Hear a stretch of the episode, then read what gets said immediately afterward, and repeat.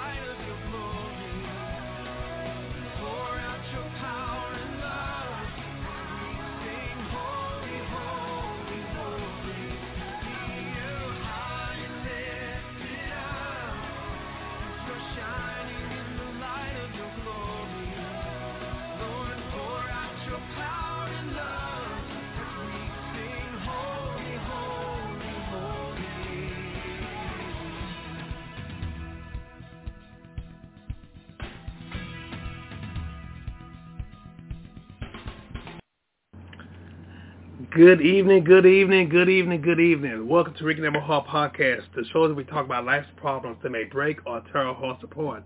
On Reconnect My Heart, we discuss God's answers to life's problems to reconnect our hearts back to the way He originally made us.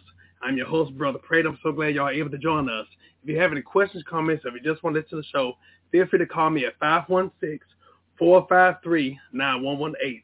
That's 516-453-9118 or you can listen online at www.blogtalkradio.com forward slash reconnect my heart.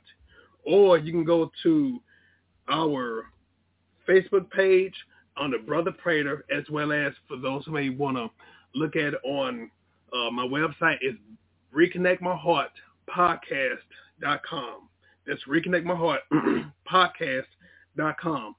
I want to go ahead and start with the show. And we have a very, very, very um, couple of great couple of guests that are here. We want to go ahead and uh, get started. Our episode today, in honor of Domestic Violence Awareness Month, we have some very special guests to share with us their personal stories and tips to help us overcome domestic violence and much more in the episode called Free at Last. Free at Last helping others to overcome domestic violence. So without further moment ado, I want to first uh, allow Miss Lynn Meyer to come on at this time. How you doing today, ma'am? I'm doing wonderful. Thank you. Thank you, thank you, thank you. I want to first of all thank you so much for um, allowing us to have the time with you. And um, first, if you don't mind, tell us a little bit about yourself. Tell the people about yourself, and um, also what where you at. Um, first of all, I want to say thank you for this platform, for your platform, for this opportunity. Thank you for allowing me to be a guest on your show. Um, I would be remiss if I did not do that. And so thank you so much um, for allowing me to share who I am, who I help, and what I do. So I am Lynn Meyer, the HRT coach, which stands for Healing, Restoration, and Transformation.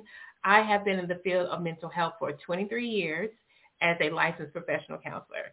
So I have seen all types of people, families, individuals, but uh, most recently, about 15 years ago, I started working with women of color, um, specifically black women, but women of color that have dealt with domestic violence and also sexual abuse um, as a child or also in their childhood. And so I help them overcome trauma. I also help them feel safe and sexy in their bodies and in their emotions. So um, right now, that's what I'm doing, but I'm also seeing clients um, as well.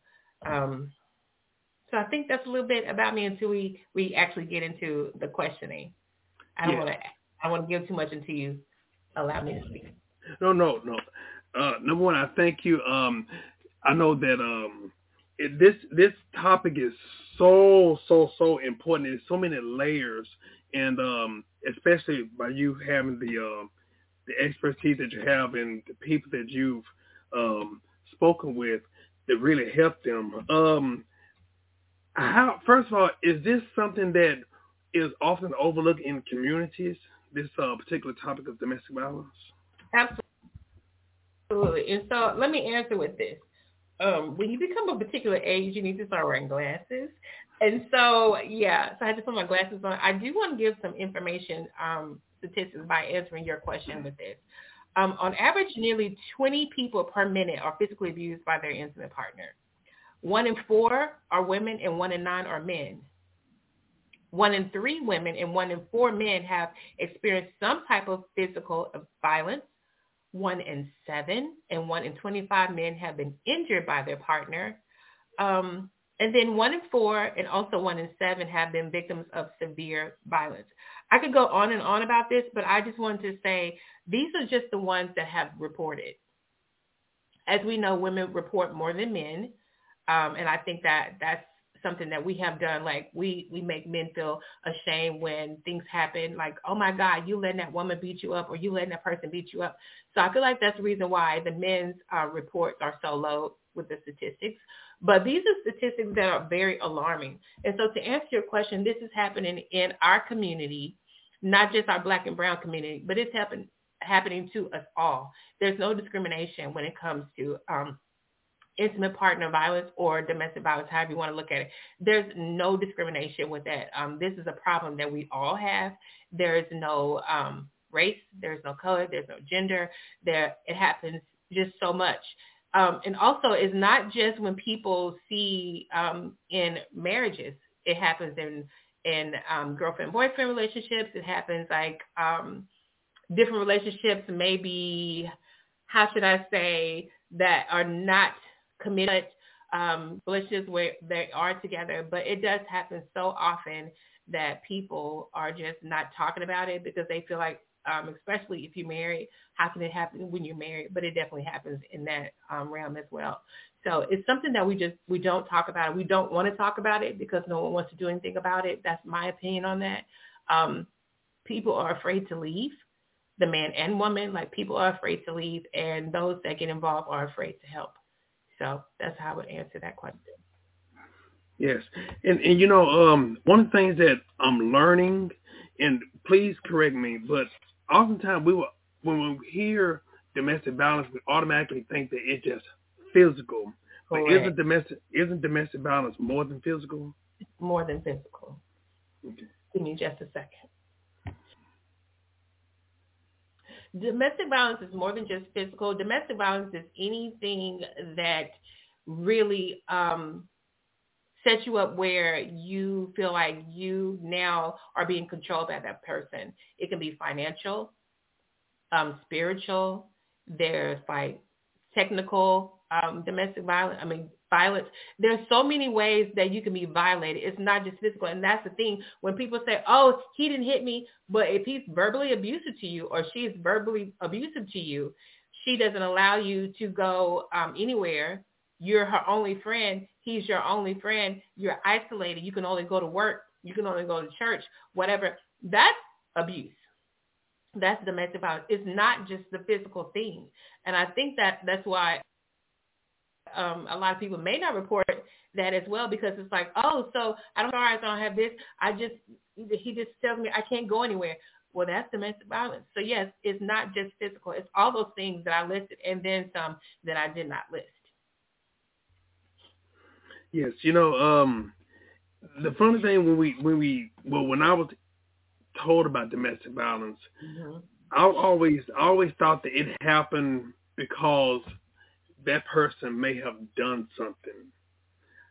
Oftentimes we would hear, well, you know, they did something, or maybe if they were if they would change, if they would help that person to do this or do that, then maybe it won't happen. You know, it. I guess that's one of those uh, what's called um, the myths or uh, misconceptions that we often hear about, and and especially me working in the jail, I hear so many stuff, so many stories where there might have been, let's say, the male abusing a young lady, and next thing you know, a few minutes later or a few days later, we see that young lady coming up there to the courtroom trying to fend for him, and he she has a black eye, you know, or you know she trying to come up there to, well, you know, I don't want to press charges, you know, um, for I guess for the outside looking in, we can easily tell that person you just need to leave that person alone and and leave them alone for good.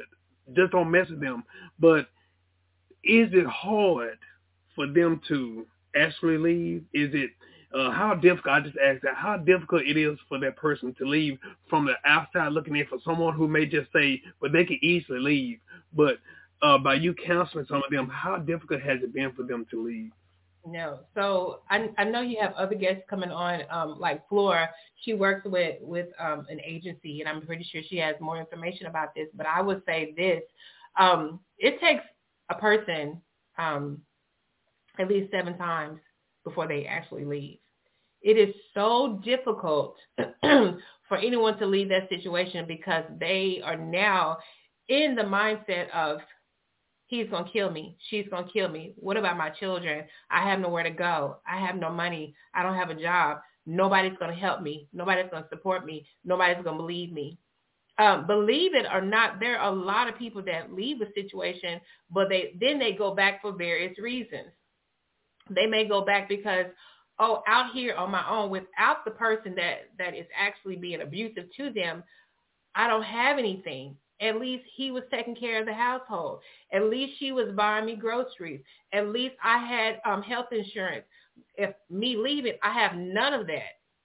So they may return for that. Or they may return, they may get out there and say, oh my God, this is too hard. I can't do this. I got to go back.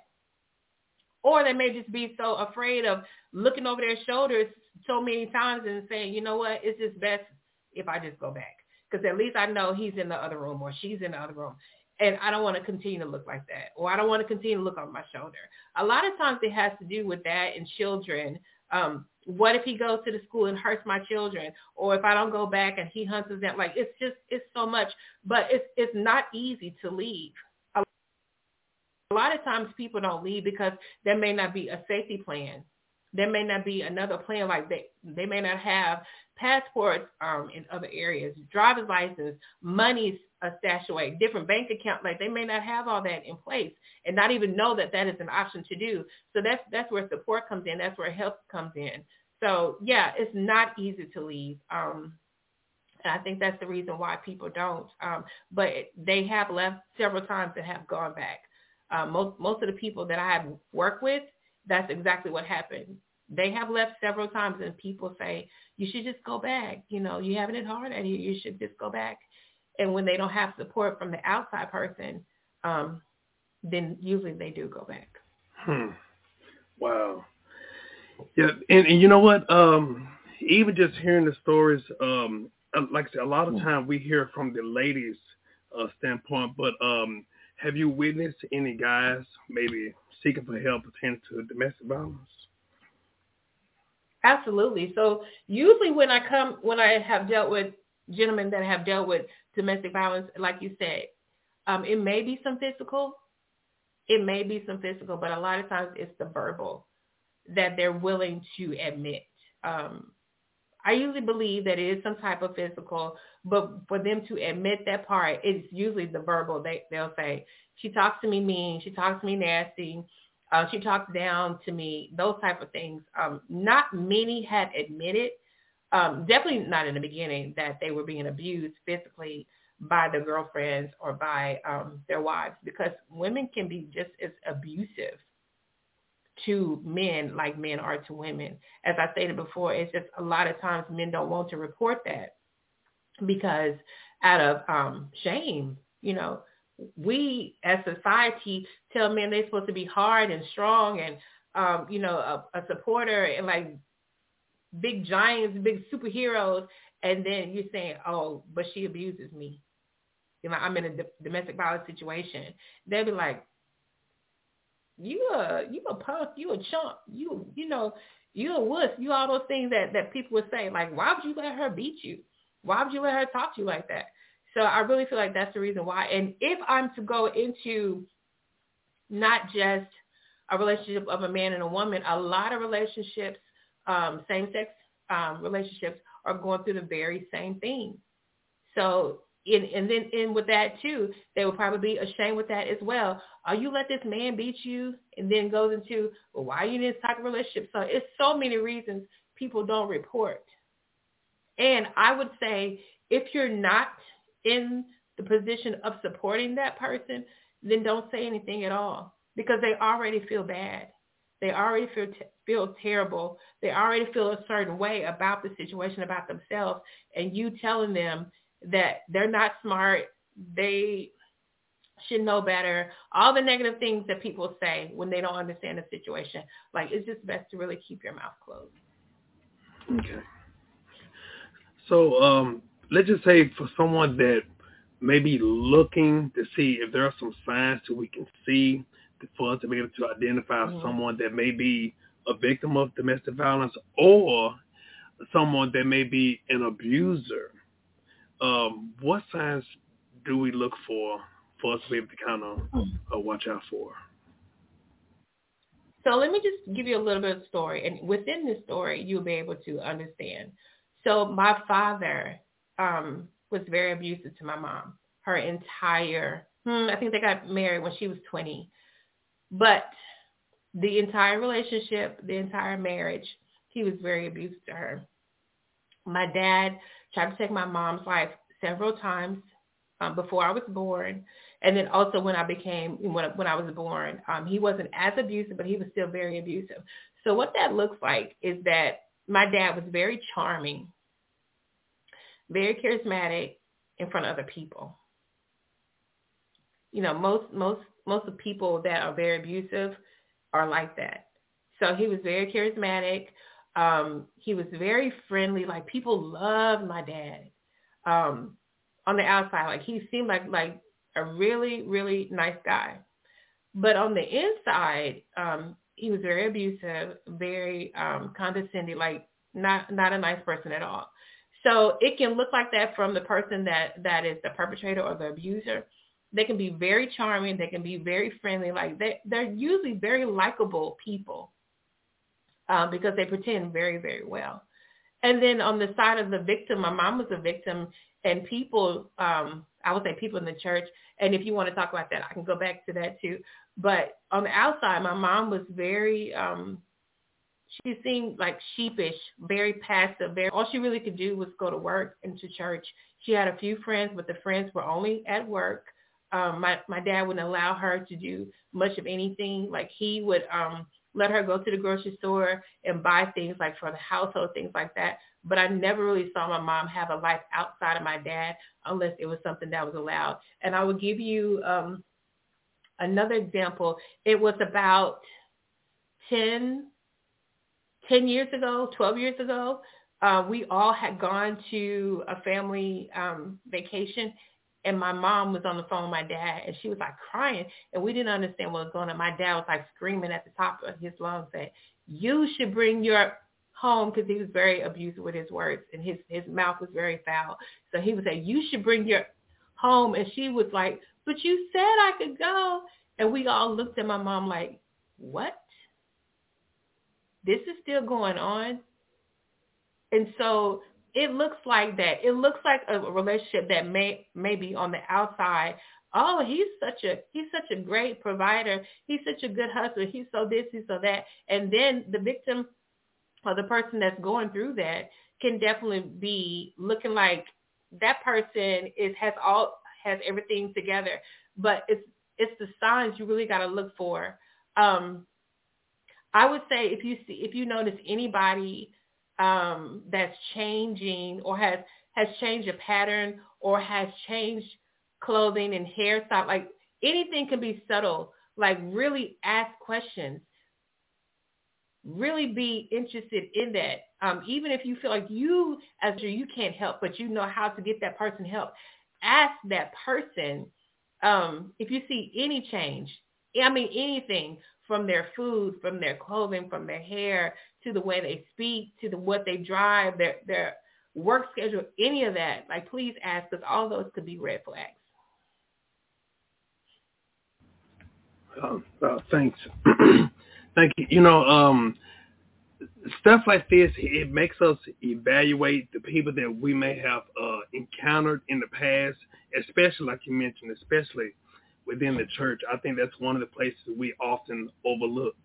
Um, I just tell you, I know a lot of people that have been ministers, and when I go to work, they on my floor. I used to, um, I work the uh, the sexual abuse floor, the sexual abuse floors, and I have I've seen a lot of ministers, a lot of um, pastors that are in there, and sometimes some of them may even have to uh, file as uh, sex offenders. You know, um, also I do have to share this real quick, and I don't want to I don't want to keep you on here, but oftentimes people just think about even rape, even rape. Rape doesn't just happen outside of marriage. Rape happens within the marriage also. Uh, can you elaborate on that, please?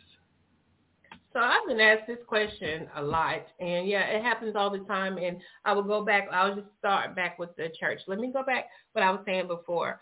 The um, the people at the church knew my dad was beating my mom, and no one did anything. So when they say pray about it, God God is going to help you. We understand God can do all things. We understand that, but my mom did not need prayer; she needed help. And a lot of times when when people hear me say that, they're like, "Oh, oh my God." I'm a Christian. I'm I'm I'm a servant of, of the Lord. I understand that, but they knew she was in trouble, and no one wanted to do anything about it. So I have a I have a problem with that. If you see something going on, um, do not tell a victim to pray about it only. Yes, please pray. Please, by all means, pray, um, but get them some help too. So um, going to that, I would say also in the Bible, you know, where it says the woman's body is of the man. when when when we get married, because I'm married, when we get married, then my body no lo- no longer belongs to me; it belongs to my husband. That's how paraphrasing. That's how it's presented. And so, if that is being taught, then also the person that is the abuser can use that and say, "Your body belongs to me." You don't get to say, we don't have sex tonight. You don't get to say, your head is hurting or you don't feel well. You don't get to say that. I don't care what's going on with you. I'm going to take what's mine. This belongs to me. And so um, that happens so often in marriages that I can't even count anymore because it has been presented to me multiple times that that has happened. And I'm really trying to keep things very educational, but also not so explicit. So it, it happens more than what people think. It happens than what more, and and they don't want to say, they don't want to report that because this is my husband, this is my spouse. How do I go to the police and say, um, he raped me? Uh, I said no, but he still forced himself on me because a lot of people, like I said, if it goes back to the Bible, a lot of people are going to say, well, he's your husband. You're supposed to have sex with him. Um, wives, spouses, you can tell your spouse, no. If your spouse forces themselves on you, that is not right. It is not right for anybody to force themselves on you. I don't care if it's your spouse. I don't care if it's your girlfriend, boyfriend. I do not care who it is. If you do not want to have sex, if you do not want to have intercourse, you do not have to. And you can start off wanting. You can start off wanting and being in the place where you want to receive. And in in mid in the midst of, you can say, uh-uh, I changed my mind. And that person is to honor you without forcing themselves on you. So without getting too graphic, that's how I would explain Yeah. that. Great job. Thank you. Thank you. Now, uh, if you don't mind, for those who may want to get in contact with you, first of all, for those who may be watching or listening, uh, what closing remarks would you like to leave them with? Well, I definitely wanted to um I definitely wanted to give give information on let me go back. So there's a hotline. Um, I just had it. Oh gosh. The domestic violence hotline. I just pulled it up. Let me go back. I'm sorry. Okay, here it is. So for those that um, are needing the hotline, it is 800 799-7233. And if you need to text, what you'll text is you'll text start, the word start, S-T-A-R-T, um, and to the number 88788. Um, so I just want to make sure that those had um, that number. Again, the, the hotline number will be 800-799-7233. Um, the closing words to this, I just want to say that if you are in a position um, where this is your experience, go to someone that you trust. I don't care if it is a best friend, a doctor, a therapist, um, a pet. I don't care who it is. Go to somebody that you trust, that you know that can help you get the plan going, you know, for you to be safe. Now, again, it is so important to be safe in this situation. If you have to get your plan together and it takes you a little bit longer, do that. Be safe. Because if anybody, if you're, if the abuser, of anyone knows that you're trying to leave, it can be very dangerous. So be safe. You want to make sure you have different documents and everything. But also I want you to know that if you are going through this, um, it is not your fault. You are not stupid. You're not crazy. Not all those things that people are saying. Um, it is if you um, want to reach out to me, you can definitely reach out uh, at my website, which is um, www.lynnmeyer, which is L-Y-N-N-M-E-Y-E-R dot com. And you can schedule a call with me. You can talk to me. You can ask me questions. Um, and that is a, a way to reach out to me through my website. But if you want to follow me on Instagram, it is the HRT Coach, T-H-E-H-R-T Coach, and you can follow me there. Thank you so, so much. Number one, it's my honor to have you on and I'm continuously you. praying for you, praying for your ministry, praying for the little congestion I think Yeah. is going I think is going on there. But, you know, even in the midst of thank God that you're here and you did not let that stop you, you know. And so um, we thank you and just know that in a way we could be of help, in a way I could be of help, No that I'm here. So I thank you so much. Thank you so much. Thank you for having me. I appreciate being here. And if there's any questions after I leave um, for me, just let me know, um, and I can answer those. And you can like maybe give it back to the people on the podcast or whatever we need to do. But I'm very passionate about helping helping those heal from domestic violence and sexual abuse because these are things that happen so much in our lives and in our culture and in, in our neighborhoods. Like it's happening right now as we talk about it and people that experience this want to heal from it and you can. So healing, restoration, and transformation are all possible. So just know that. And they are possible for you. Yes. Thank you. Thank you so much and continue to do the great job that you're doing. Okay.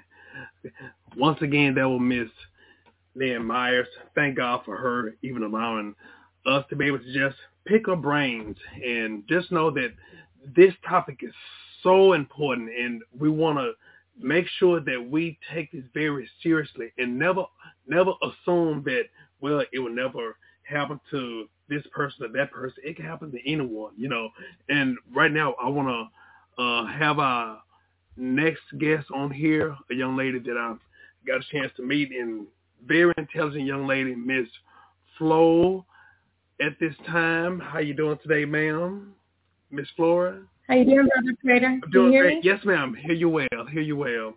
Um, thank you so much for um, coming on. And uh, for those who um, may not know you, can you introduce yourself, please? Absolutely. My name is Flora Lewis, and um. Oh crap. Oh. I'm Can you hear me now? Yes, I'm back. I'm sorry. I'm sorry. Okay. So my name is Flora Lewis, and I'm new to the Dallas uh, area. I'm from Florida originally. I've been here for about six months now. I work in the domestic violence field. I've actually been doing the work um, for 11 years now. I started off as a volunteer at one of my local domestic violence centers in Florida, and I've kind of just fell in love with the work. I'm, a, I'm also a survivor of domestic violence and sexual abuse um, in my childhood and adulthood as well. Um, and I've been, like I said, I've been doing the work for 11 years, and I'm currently working um, as a director of domestic violence programs for Mosaic Family Services here in Dallas, Texas. So uh, thank you so much, Brother Prater, for having me on. I really appreciate you allowing me to use this platform, your platform, to share my story, um, to share some of the knowledge that I've gained throughout the years in working in this field, um, and to hopefully plant a seed in someone, um, you know, that, that, that may be going through domestic violence tonight or may know someone that's going through it. Yes, it's my honor, and especially uh, from you coming from one area to another. Um, is it pretty much the same in the same area? I mean, in in the different areas, are they pretty much the same, or is it uh, maybe in one one place it may be different than the other, or are they all the same? As far as domestic violence, Yes, ma'am. As far as domestic violence, yes, ma'am. Yeah. So I, you know, so first let me say that domestic violence is not only a communal issue, it's a side, it's a societal issue, and it's a global issue. Domestic violence is impacting us in so many different ways all over the world, right? And um, yes, coming to Dallas because well, Dallas is a much bigger city than where I came from. I, I originally came from Tallahassee, Florida, which is more rural than uh, the Dallas city here. Um, so yes, the, the, the rates here are higher, um, and uh, I can say though that the way that domestic violence is um, being navigated through here in, in Texas is a little bit different um, than the way that we navigate with you know through domestic violence cases in Florida. I would say that I think Texas and, and this is not I mean I mean this in the most nicest way. Texas is still a little bit behind on the work, um, you know, when it comes to domestic violence, and so I, you know, I moved here to Dallas because, you know, this was my purpose. God, I'm walking in my purpose. And I, you know, if you would have asked me in 2023 if I, you know, plan on being here in Dallas, I would have never said yes. I mean, that this was not on my radar. God moved me here. And I really believe that he moved me here to help raise awareness and to really help enhance some of the programs that they have here in Texas for domestic violence. Okay. Okay. Yes. Thank you. now, um, by us being uh, behind and like I'm learning, and I feel that oftentimes the only way for us to be able to know if if we ask, but unfortunately sometimes we don't ask because if it doesn't happen within my little circle, it's not happening at all. That I think that's how uh, some people may see things. But um, if you don't mind, even sharing the difference between uh, what you see here versus what you saw uh, where you were at at first. Well, I was referencing to, um, you know, domestic violence being different, the way that we navigated in, through domestic violence in Florida being different here in Dallas um, in regards to programs, the way that we run our programs. Um, and so one of the things that I have noticed, even calling some of the other shelters here in Dallas, Texas, because uh, I've called them, you know, just to kind of see how they're running their hotline department, which is one of the programs that I see in domestic violence, is that when you're calling these hotlines, you don't have um, a whole lot of uh, safety planning. So in other words, when you're calling a hotline seeking assistance for domestic violence, for example, if a shelter is full and they don't have any availability for you to come in, uh, what I've been seeing is that shelters are just saying, we don't have any availability. Let me give you some other resources, which is great. You always want to have resources, but you also want to make sure that you safety plan with that person because when that person is calling in through the hotline, just because they're safe in that moment doesn't mean that when they hang up the phone, they're going to continue to be safe. So you want to create a safety plan that helps that, that you know, that will aid that survivor, that victim, to remain safe in their situation while they're while while they're trying to get out of that situation and get into a more safer and get into a safe place. So that's one of the examples. Okay. Okay. Okay. Understandable. Family. Yes.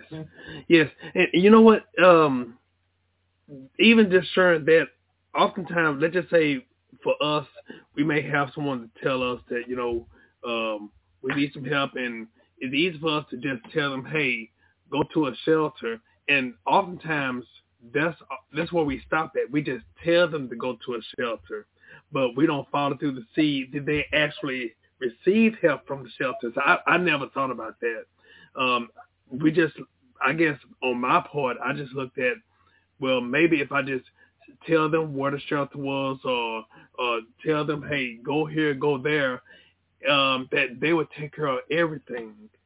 But uh, let's just say for someone who may want to support some shelters or some um, some form of assistance, what is what can we do for those who just, if you want to say common folks, uh, what can we do to help make sure that shelters and other places have the things that are needed to be able to provide assistance for people during domestic violence?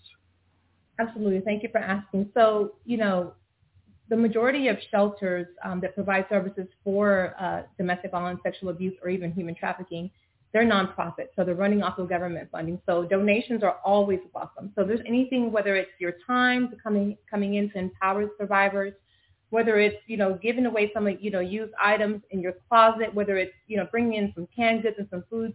I mean, just think of anything that your basic necessities that that you would need for your everyday living. The survivors are needing those things too, because a lot of times when they're escaping domestic violence, they're leaving everything behind. I mean, all of their clothes, their food, their, I mean, everything you can think of, your basic essentials, you know, even the things that, you know, are not basic that mean a lot to you, they're leaving all of that behind. So, you know, whatever you, you know, um, can think of that you would, you know, use in your own home or things that you know you would need in your daily life, this is what survivors are in need of as well, too. So one of the ways to support your local shelters is by donations, whether it's monetary, whether it's just, you know, um, through tangible items those are two of the major ways that you could definitely assist in um, your your local domestic violence centers. Okay. Okay. Yes. Thank you. you know, I, uh, I did want yeah, go, ahead, go ahead. Sorry, I did want to say that um, when we're talking about domestic violence and the effects that it has, um, the impact that it has on uh, people, your community, um, you know, uh, you have to remember that when you're talking about a victim and, a, and an abuser, right? Um, these either the victim or the abuser at some point they were they were they were raised in a home where they saw violence. And the long-term effect of domestic violence is one of the long-term effects is that you either become a victim or you become a perpetrator, right? And so when we're talking about ending domestic violence, I think one of the biggest things that we miss, like working with the survivor is definitely important, it's essential. But remember that even the abuser at some point was a child who grew up in a home where there was violence present. So I'm not saying that we shouldn't hold them accountable. They need to be held accountable. But what I am saying is that they're human as well and they need help. And when we're talking about ending domestic violence, working with survivors is a good thing, but it's still surface work. If we're going to get down to the root cause of the issue, we have to help the perpetrators because somewhere they learned this behavior, some way they saw it. And so we have to build more programs for perpetrator accountability. And that's one of the biggest things that we're lacking when it comes to doing this work you know, programs for, for perpetrators. And so as Ms. Lynn was sharing earlier, domestic violence is not an anger man, you know, it's a, it's not an anger management issue because, for example, when there's um, a, a man, and I say, I'm just using the term, you know, man right now, but we know that domestic violence can happen to anyone, right?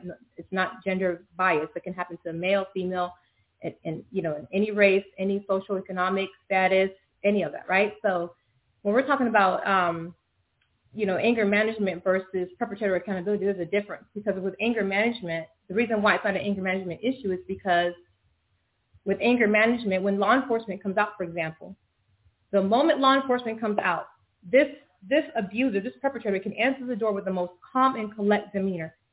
But just 10 minutes ago, he was raising hell in that home. So he knows how to turn it off and turn it on. Ms. Lynn shared that earlier that, you know, a lot of times when it comes to perpetrators, especially like in your friend circles, as you know, you're, you know, when, when you begin to reveal that, oh, you know, my husband or my boyfriend or, you know, such and such did this to me in your friend circles or in your family circles, people are in shock to even hear this news. Why? Because the perpetrator does not act like this around them. They never seen them act this way. So it's not an anger management issue because, you know, anger management is a, is a person who just explodes at any moment, at any time, and it doesn't matter. There's no control over it. You can't control that. But a person who can control it, that's not anger management. That's a lack of accountability and having enough programs to hold perpetrators accountable. That's good, and, that, and that's true. You know, oftentimes we don't we don't talk about that often. Um, I had someone a couple years ago. I had someone to uh, come to me on my job. It was an inmate. It was an inmate that came to me and told me, um, "Hey man, uh, I want to tell you, thank you." And I look and I asked him, you know, what was he talking about? And come to find out, without going to, I guess, the specifics, he just said that um, he heard me talking to a group of guys and he said he was at the, at that moment he was upset. He was so upset with his wife because she was not answering the phone. She wasn't coming up to visit him. That he wanted to hurry up and get out and do something that he might have regretted. And later on, after I guess he heard me uh, speaking, he said that he later found out that his wife had to pick up another job because the source of income was gone because the breadwinner was incarcerated. And so I guess it kind of made him check himself to see, you know what, I got a I got some problem with assuming. I got some problem even with just being able to express myself or something, you know. So, um, you know, it, it just made me look at how sometimes, like you said, we often look at the victim, which is important. It's very important for us to look at the very victim, important. but also if possible, even extend assistance to those people who may be abusers. You know, Right, right. Because you have, you have some people that, that are abusers that really do want to change, but they don't know how to because they've been their norm has been violence. Their norm has been anger. Their norm has been handling, you know, um, being in unhealthy relationships. Maybe they saw their mother, their father, you know, fighting in the home, having unhealthy relationships. So this is this has been their, you know, it's their norm. And so it's their lens and how they see everything, right? So if your lens is broken, your your perspective is broken. Everything you see is going to be from a, a broken, you know, um, a broken scope. And so um, I remember one some some years ago, I was working as a uh, co-located domestic violence child welfare advocate, and that's where um, I was co-located inside a child welfare office, and I actually went out with um, child welfare investigators to homes where uh, you know families were experiencing domestic violence. Uh, one of the things that I was not allowed to do was go into a home where there was a perpetrator present. But in this particular case, there was a perpetrator that was present. Law enforcement could not get him to calm down, and I asked law enforcement if they would give me a you know a second to talk to him. Maybe I could get him to calm down a little bit. And of course, that you know, by the grace of God, they allowed me to do that. And as I'm starting, you know, as I began to have this conversation with this this perpetrator, this man, you know, he begins to really pour out his heart to me, and he, you know, he's telling me about his upbringing and you know how his dad abused his mom, how his dad was on drugs, and he saw his mom. So this is how he grew up in the home. This is what he learned. So a lot of these perpetrators, you know, and I'm saying there's there are some monstrous people out there that just, you know, they may not be able to get, you know, battery accountability may not be the thing for them. But for those that, you know, have grown up in these homes, have learned these behaviors and really do have a desire to want to change change and shift things around, they need programs that would help them unlearn what they learned growing up. So a lot of times it's just a matter of working, you know, with, with the perpetrators and building programs that's going to help them unlearn, um, you know, what they've learned and, and, and also, you know, um, hold them accountable. Just like you said, you know, you have this conversation with that young man, he began to think, there's maybe there's something that you said to him that you know caused him to begin thinking about his own actions and his own behaviors and like oh man you know I, I know I need to change this behavior so a lot of times it's that they don't even they're not even self aware that their behavior is not normal and that it's affecting everything and everyone connected to them because it's their norm. Yes.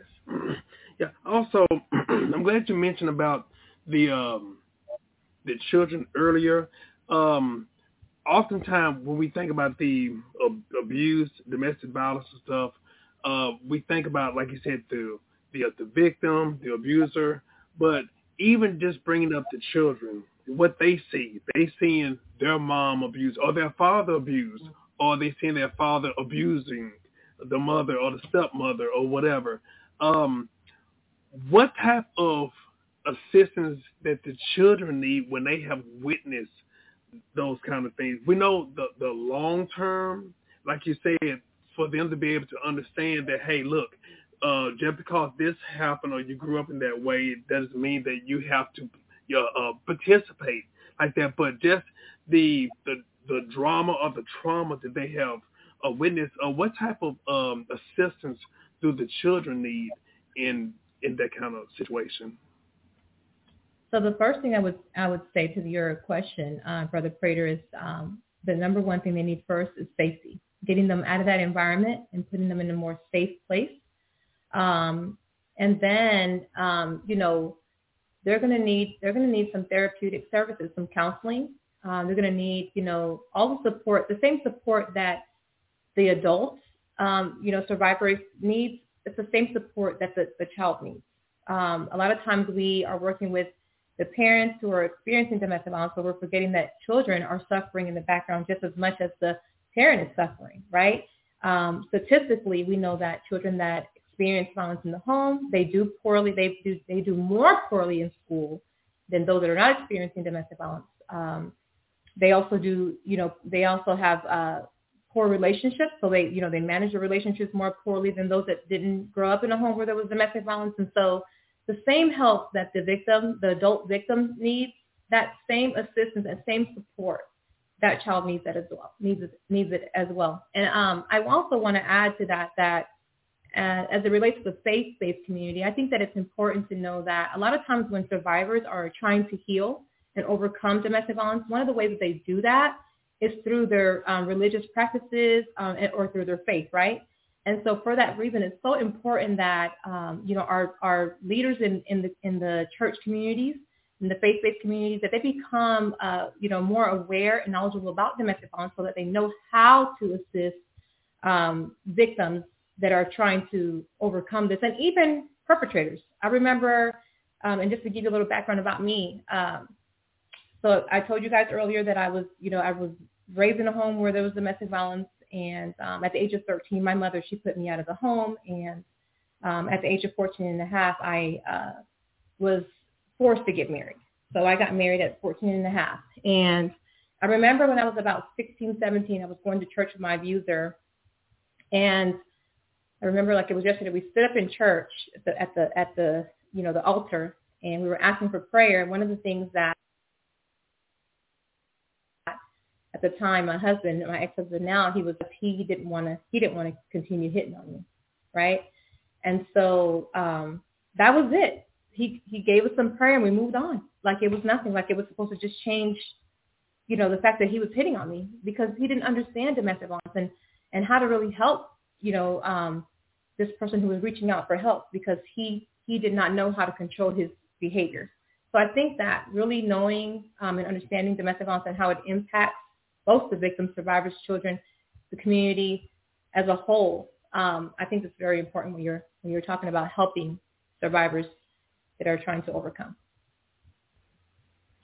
Yes, and and to be honest with you, um, I talk about that that part pertaining to uh, the church, how we as uh, the church and ministers have to bring this up because this is something that's going on not only within our communities, it could be within our church, even within our families. And uh, there have been times I have um, spoken to a, a minister to some who might have been in domestic violence, and a, a couple of the excuses that I've heard. Um, some of the young ladies have, well, a few of the young ladies told me that their pastor told them they can't leave Yeah. The pastor told them, don't leave because that's their ministry, you know. And and uh, I've had some tell me, well, you know, um, my pastor told me God hate divorce. I said, yes, but God hate domestic violence too.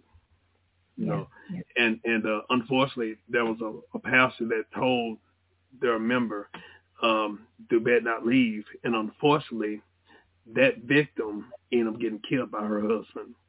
And Mm. so stuff like that, it it it really is a sensitive thing to me. And this is before I lost my sister, and so now when I hear domestic violence, you know, we can't just uh, mask it. We just can't overlook it. We have to bring it up because you never know who's going through it. And funny thing is, you never can assume that someone is not going through it. I know a Right. lot of first ladies, a lot of first ladies that was abused by the pastor, not just their husband, the pastor, you know. And so, so with that, like I said, I just want you to uh, be able to just share, even on that particular um, that topic right there, whatever you want to share with that, you're welcome to. I just want you to just have the floor at that time. At the time. Well, well, thank you, Brother Prater. I want to say this that you know, yes, God dislikes divorce, but He, you know, He hates divorce, but He does not hate the divorcee. The foundational message of the Bible of of God is love. God is a God of love, not a God of hate. A God who is good um, and wants to always do good for us will not want you to be in, in a situation or in a marriage where you're being physically, emotionally, mentally, spiritually, and even financially abused or manipulated. Okay? So I know that a lot of times, you know, in in this field, I've learned that a lot of times abusers will use religion and the word of God to manipulate survivors because or victims because domestic violence at the end of the day is about power and control. They're going to do whatever they can, you know, to make sure that you're under their manipulation, their power, and their control. But I'm here to tell you that God is a God of love, and uh, you know His grace is sufficient. Okay, your your your fu- your past, I'm sorry, your future is already God's past. He already knew that you were going to come to this point, that you were going to file for a divorce, that you're because he has given you the grace to be able to go through that and to do what you have to do to be able to remain safe. Okay. So um, I know that, you know, a lot of times we think that we're going to, you know, we, we have that condemnation, but Jesus didn't come to condemn us. There's a difference between condemnation and conviction. But he did not come to condemn us. He's already given his life up for you to have freedom. And whom the Son sets free is free indeed. There's freedom in Christ. So if you find yourself in a situation that where there's abuse, you're in a marriage where there's abuse, you're in a relationship where there's abuse, that is not love and that is not of God. Okay? And so for those of you that are married and struggling to, you know, to file for divorce or to leave your, your marriage because of the domestic violence, again, yes, God does hate divorce, but he does not hate the divorcee. Um, so that would be my, my message for those of you that are, um, you know, in the church um, that are experiencing domestic violence. Okay, you know, find someone, find someone that you can trust that you can disclose what's happening. Um, you know, get yourself a safety plan. You know, uh, whether it's figuring out your next steps. You know, figure out who your support systems are. Um, create yourself a, you know, um, I always tell people create a safe word that you can share with someone that so when you are in danger, something is happening to you, you can call this person or reach out to this person when they hear this this you know this safe word that you created with them. They know that you're in danger and they can send help for you. But if you're in the faith-based community, just know that God loves you and and there's nothing that you are experiencing or will do in the future that He has not already given you the grace to go through. Thank you, thank you, thank you. Also, uh, I feel the need uh, to bring this up. Can you please explain to those who may be going through domestic violence that it's not their fault? Yes, yes. Um, so there's nothing that you will ever do that would cause a person to to hurt you, to harm you, um, to diminish or you know you or uh, minimize you in any type of way. So if you're experiencing domestic violence, it is not your fault. That is not a you issue. That is a them issue. That is a them issue, and they need help. You, it's not your fault. So, you know, um, the Word of God also tells us that there is no shame. So if you are experiencing domestic violence and you're not reaching out because you're ashamed, know that there is no shame in Christ. Again, there's nothing but freedom in Him. So if you find yourself in bondage due to your uh, religious or spiritual beliefs, know that that's not freedom because, again, the Word of God says, whom the Son sets free is free indeed, right? And so, um, again, there's, you know, God is, my, my, I'm going to end it by saying that God is a God of love. There's no way that a good God, that a sovereign God, a God who, who paid the price for you to be free would want you to be in a situation where you're in bondage, where you're oppressed, where you're being abused, where you're being talked to any kind of way, where you're being controlled and manipulated. That is not of God. That is not of God. Thank you. Thank you. Yes. Now, um, for those who may want to get in contact with you, excuse me, uh, do you mind, uh, first of all, do you mind sharing some closing remarks to really, really just help someone who may be trying to make a decision if they're to stay or if they're to leave? Because, uh, you know, for those who never been in it, they can't speak about, they can't speak uh, on behalf of those who are in it. And, you know, sometimes those who are in or have been in it, they understand the the stronghold that may be that person may be dealing with. So, um, can you give those who may be on the fence of should they should they leave, should they stay, just in case someone may be on the fence, can you get them some words to help them get off the fence? Of course. So I um, want to say that self-love is, is everything. Um, knowing that, um, you know, your worth, your value, that you are fearfully and wonderfully made, um, again, that God paid the price for you to be free, that a God that loves you would not want to see you in a situation where you're where you're being abused. Um, so you know, know that everything that you need to be able to make the decision to leave, to be able to get the strength that you need, it's already been placed inside of you. Okay, for greater is He that is in me than He that is in the world. It's already in you. Everything you need, all you have to do is just get on your knees and pray and ask God to help you draw out everything he's given you to be able to leave that situation. I'm, I'm telling you, I work with women every day. I've been doing this for 11 years, and I'm on the other side of it. Again, I'm a survivor in my childhood, in my adult life as well, and I am on the other side. So I know that if I can get on the other side of it, you can too.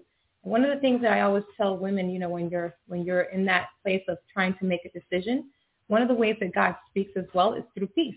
You know, um, and a lot of times, you know, you know, some things are just, especially when it comes to, to the Bible, some things are more, I want to say, common sense. Um, again, we know that God is a God of love. He does not want us to be in a situation where there is abuse. And nothing is going to change until you make that first step. You have to choose and, and make that decision to leave. Sometimes the hardest decisions to make um, you know, in that moment become the best decisions you will ever make, but you can't and you won't know it until you get on the other side of that decision, right? And so if you want to experience a better way, a better life, a better outcome, then you have to make the decision to say, you know what? This is not good for me. This is not good for my children. This is affecting me in this way and that way, and I have to get out of here. And you have to make that decision for yourself. So it's about loving yourself and then remembering that if you have kids and you're in a domestic violence situation, it's not only impacting you, it's impacting your kids also, right? And they're watching you. Remember, we talked about the impacts of domestic violence on children in their adult life. So what is impacting you right now, what's impacting them right now um, as children is going to have a long-term effect, right? And so you have a responsibility as well to yourself and to those kids to be safe, to create a safe environment, and to be in an atmosphere where there's love and not abuse.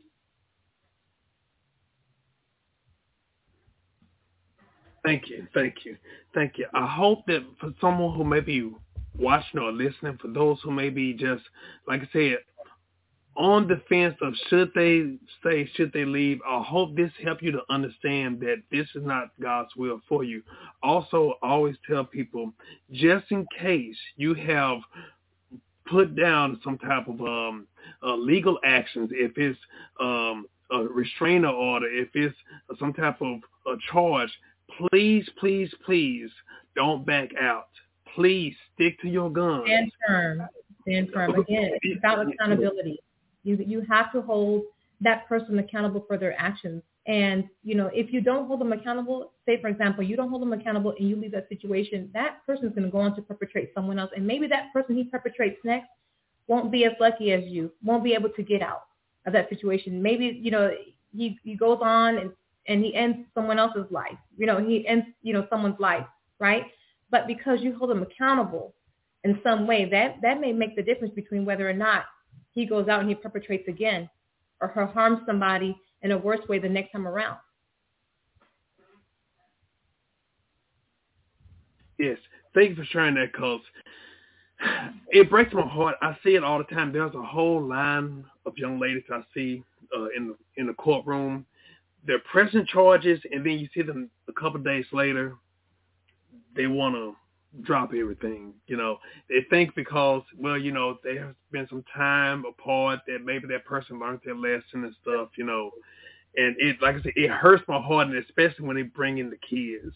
You know, so I, I thank you so much, so much for um for sharing. Uh, if you don't mind, even sharing some information, just in case those who may want to get in contact with you, or uh, maybe some facilities they may go to, in case someone who may be watching who want to just go ahead and go right now to get some help, seek seek some shelter. Can you uh, let them know where they should go? Of course, absolutely. So um, again, I mentioned earlier that I work with Mosaic Family Services. And the number for our, our hotline department is 214, area code 214-823-4434. And if anyone would like to speak to me directly, um, I can be reached down my work cell, which is 469-347-5049. So I'll repeat those two numbers again. The hotline number for Mosaic Family Services is 214-823-4434. And my work cell is 469-347-5049. Okay. Sure. Thank you. Thank you. Okay. Also, uh, for those who may be watching or listening, thank you so much for coming in. What we're going to do, those who um, are um, viewers on here know that first and foremost that there is nothing too hard for God.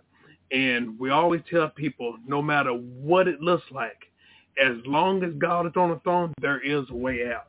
So I want you to know it's not a coincidence that you so happen to be watching this for you to get some great information from some professional people who are very seasoned in this situation. So what we want to do, we want to make sure that you know that we love you.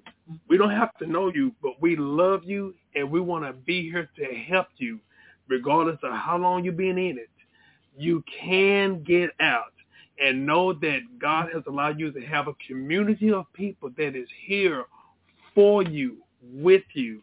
And so uh, what we're going to do, we're going to have Miss Flo to come and give us a word of prayer. And I want you to really just think. I want you to really just focus and allow God to speak to you through her right now.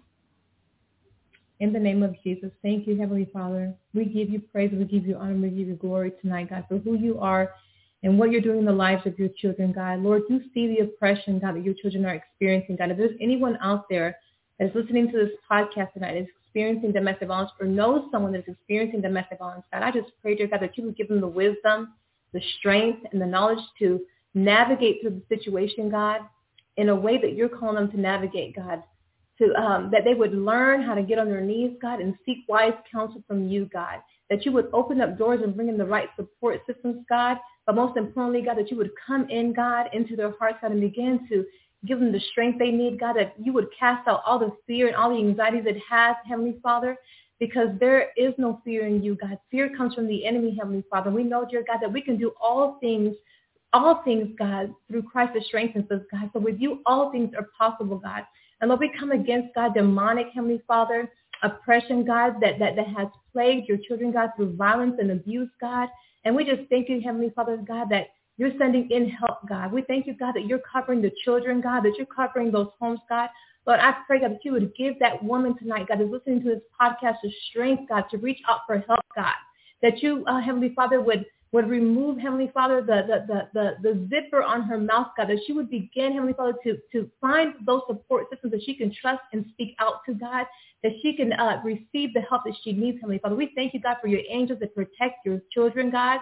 We thank you, Heavenly Father, even for that man that's sitting there tonight, God, is listening to this podcast, God, that may be experiencing abuse, God. We thank you that there's no shame in what he is going through, God. And we thank you, Heavenly Father, that you have already sent help, God, because our future, God, is your past, God. And Anything that we go through, God, we have the victory because you died on that cross for us to have victory, Heavenly Father. There is nothing too small, nothing too big for you, God. You are the God of the impossible. We just thank you for healing. We thank you for restoration. We thank you for wholeness, Heavenly Father. We thank you, God, that this this issue, God, that is affecting our our our, our world, our nation, God, that, that we are talking about it. It is being exposed by the spotlight of the Holy Ghost, Heavenly Father.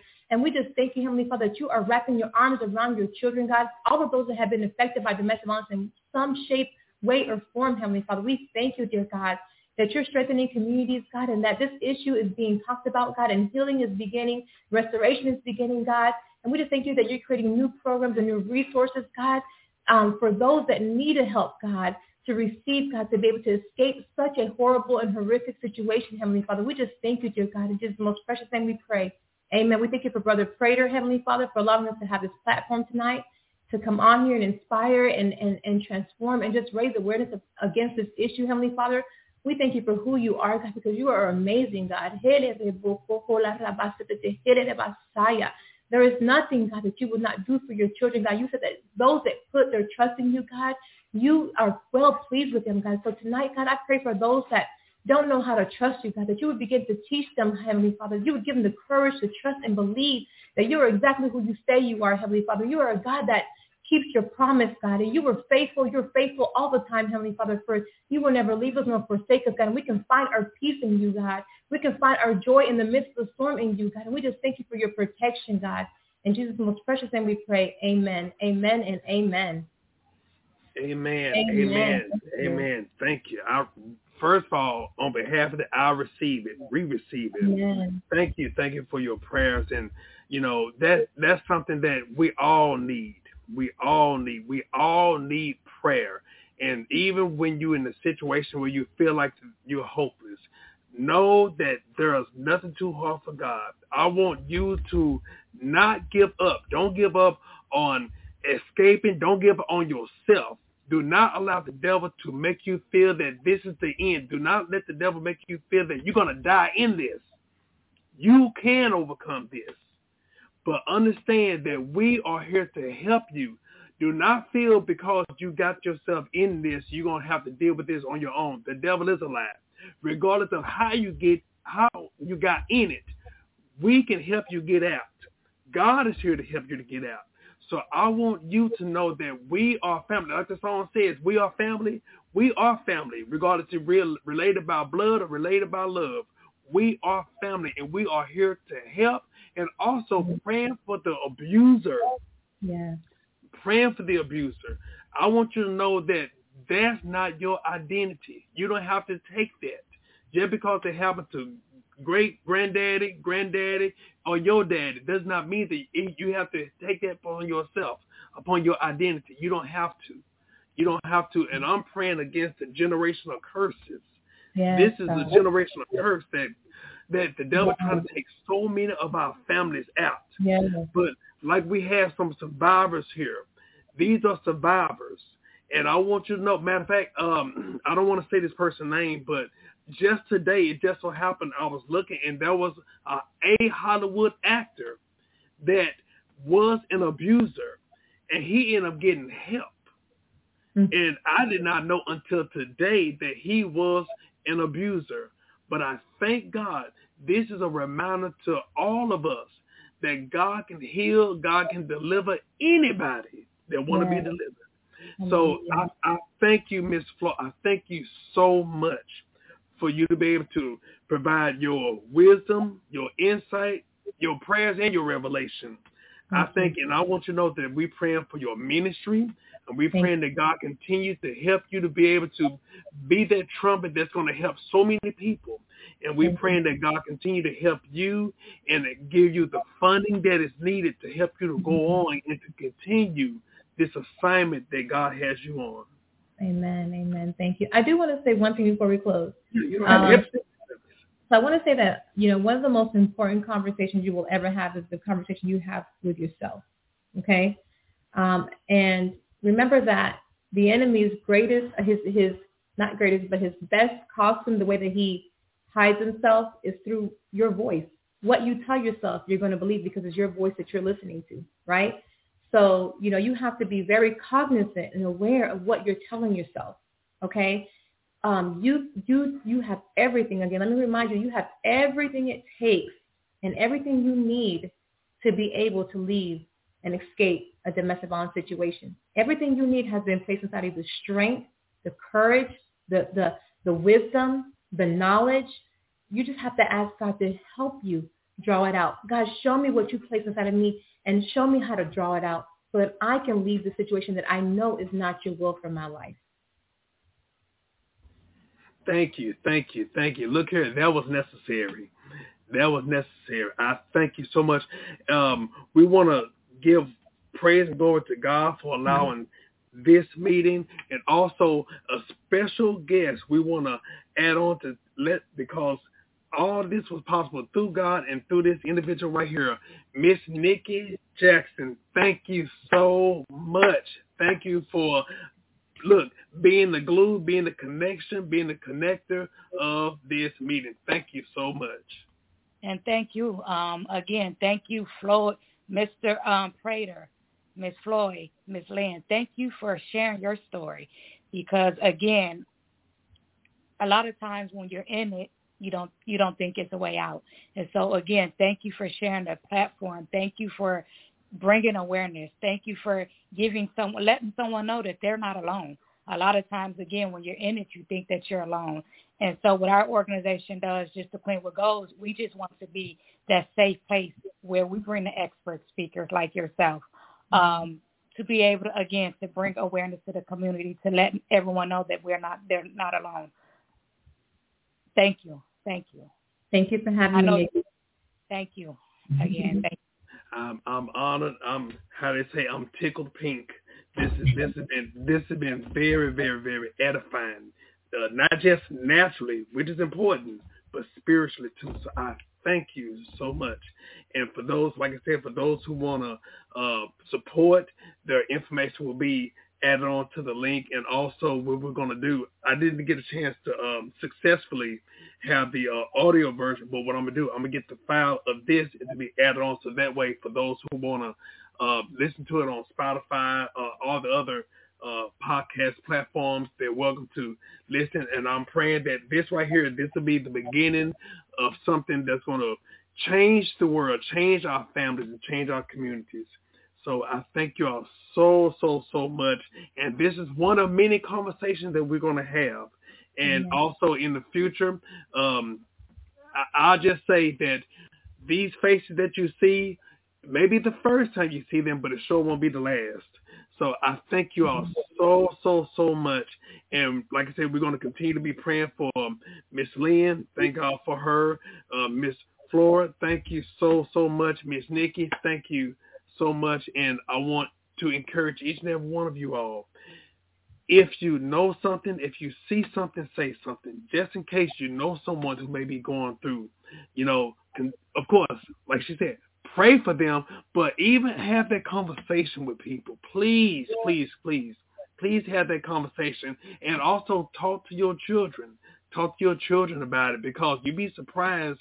Some of these young people, but we would think that we're going to wait till they turn maybe 30, 31 to have the conversation about, you know, dating or sex or whatever like that. But hey, you'd be surprised what they're learning in schools now. So by all means, let's have that conversation. And so with that being said, I thank each and every one of y'all for tuning in to Reconnect My Heart. We thank God for the great guest. And please, please, please do not take this subject lightly. Even though this is a, a domestic violence awareness month, but we should be reminded about this daily. So with that being said, I thank you all so much and I'm praying that y'all have sweet sleep in a peaceful rest and allow God to minister to you while you sleep. And so you can wake up refreshed, renewed, be able to do what he has for you to do, regardless if it's at the job or at the house. You're doing the will of God. So Amen. with that being said, I thank you all so much and thank you for listening to Reconnect My Heart. God bless you and good night. Good night. Good night.